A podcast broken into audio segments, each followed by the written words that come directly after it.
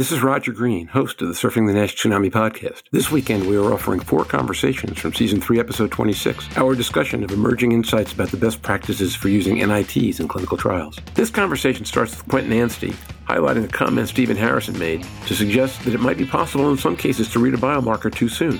The group arrives at the idea that a given marker might have different meaning in the first quarter of a trial versus the last quarter. And Stephen Harrison adds that a marker having a sustained response might mean something different than either early or late response per se. When I ask whether this insight might be used to create an algorithm for assessing patient response, Quentin proposes a very different vision of assessing individual patients based on how well they meet a set of test criteria, perhaps a liquid test, plus a mechanical test, plus a histological test, and score each individual. Stephen lends to this vision the idea of a longitudinal component earlier in trial versus later possibly sustained versus episodic. As the conversation continues, the group moves in a direction Quentin describes, stacking different biomarkers to identify a limited set that can demonstrate patient response more consistently than any individual biomarker by itself, including histology. At the end, Stephen, Quentin, and Jorn kick around the question of which biomarkers to include, and Stephen begins to discuss clinical trials and database analyses that will inform this issue and the best solution. This conversation, based on high profile talks Quentin and Anstee gave at two recent events, represents leading edge thinking about the use of NIT expertise in clinical trials. All of us found the entire discussion challenging and exhilarating, and I hope you do too. So sit back,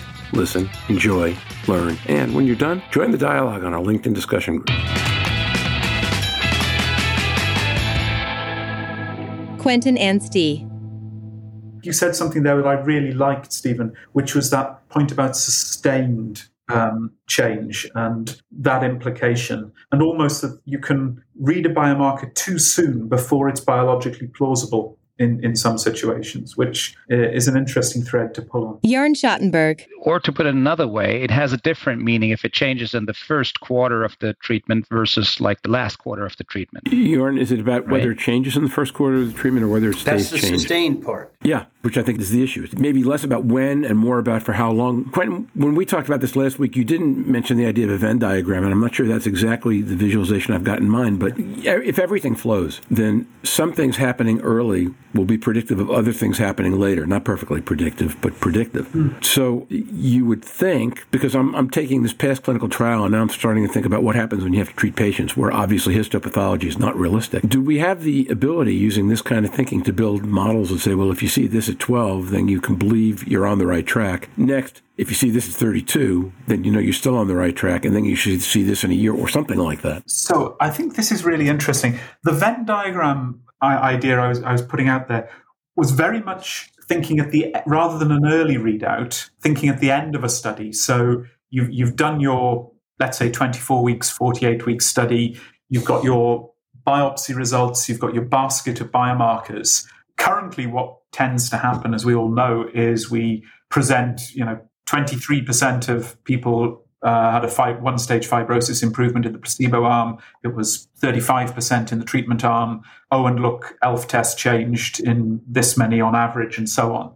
What I'd like to see is to move it to the individual patient level, much more exacting, and then see, well, how many individuals did we, for example, and I'm just picking these at random, have a histological improvement and an ELF test improvement and a FibroScan improvement all in that same person at that same point.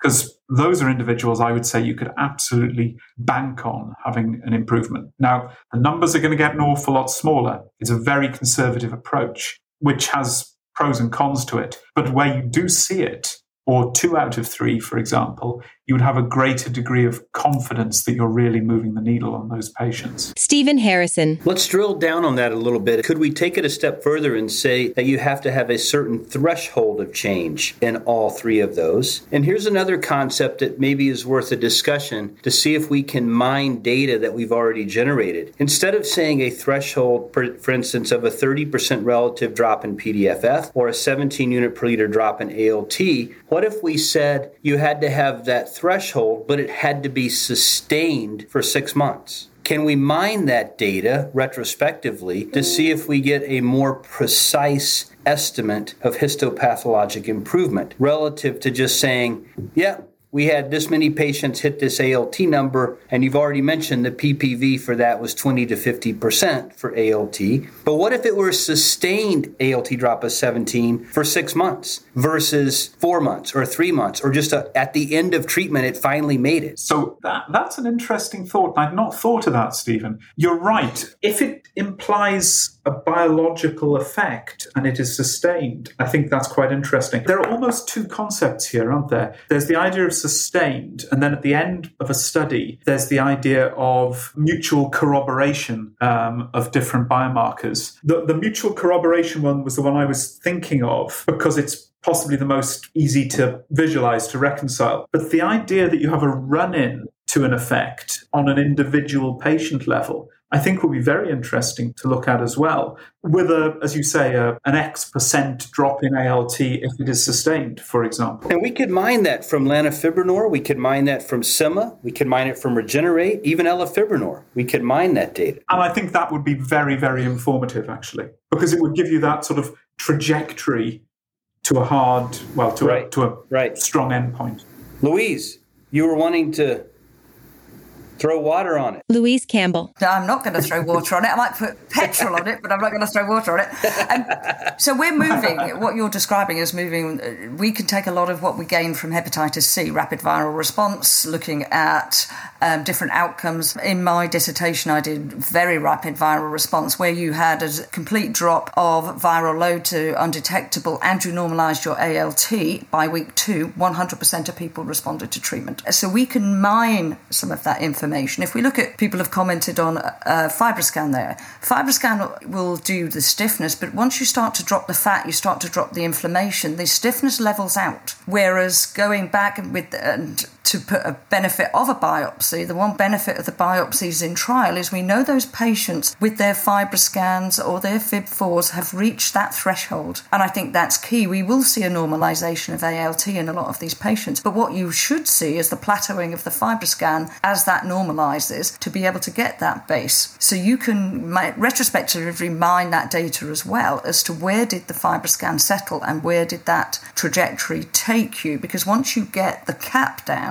and the steatosis levels down, it normalizes out. We see it in alcohol detoxification, where you start to bring down the alcohol content, you stabilize the kilopascals, it is the fat that continues to drop. But the inflammation has been lost once we've lost the ALTs and they've normalized. So, is that sort of paradigm of looking at these three and mining all of it can you do that? We did it in hepatitis C very successfully. So, theory being that potentially yes. Yeah, hepatitis C is an interesting one. In many ways, it's different to the sort of disease we're dealing with here, just because of the not one single pathogenic feature, but a, a more complex constellation of features. I think seeing an ALT drop, as Stephen said at the start, and I completely agree with, is biologically very nice to see and very reassuring. But I'm not sure that that early ALT drop, other than being nice to see, is necessarily a guarantee of long term benefit unless it is sustained and unless it reflects further remodeling of the tissue and changes in the pathophysiological processes. So, but the idea of commonality you're talking about there, Louise, ALT coming down, FibroScan coming down in the individual, I think is something that potentially is going to be quite important and quite persuasive as we try to reduce drug failure rates um, at the end of uh, trials. I think that gets to your Venn diagram. If you drop your ALT by 17 units per liter by four weeks into treatment, by 12 weeks into treatment, in a 48 or 52 week trial, and then at the end of treatment, that's sustained, and you also have had a 2 kPa change in FibroScan at the end of treatment relative to baseline. So you hit both of those factors. And maybe you throw in a third factor, then relating, we can mine that data. We could say, look, if you have one factor, if you have two factors, if you have three factors, how does that correlate to histopathologic response? So now I see another study that we can do. There's one of the sustainability And there's another one that says if you hit this factor and this factor and this factor versus one versus two versus all three, how does that correlate to histopathologic response? And not only that, but that would help inform the FDA about moving away from histology. If we could say with a high degree of confidence that you hit, you know, if you hit three of these factors and you hit a magnitude of effect change in each one of those factors, that that correlates with a 90% probability of hitting histopathology, the registrational endpoint, we're there. So exactly, Stephen. I think this is the point. And you know, to go back to what I said about the positive predictive value of, say, the ALT drop or even PDFF on its own. But what we haven't done is stacked them one on top of the other in the individuals and then looked at the likelihood of having those meaningful improvements. And I think that's the sort of thing we should be interrogating these data sets and modeling. I've been following you guys a little bit from the outside. Uh, I guess really speaks to the point that, you know, each biomarker has a unique ability to connect to some of the pathophysiological relevant processes we're studying in these patients. And the overlap in, of how much they improve at the same time in one patient is, is really is really interesting. I mean, we look at histology. Histology tells us a number of things, right? It's the ballooning more or less well uh, quantitated, uh, the fibrosis the inflammation, and not all biomarkers address all points in liver biopsy. So I think of liver histology. So I think it's it is difficult for one particular biomarker to assess all these changes, and the combination, or as you discussed, you know, the, the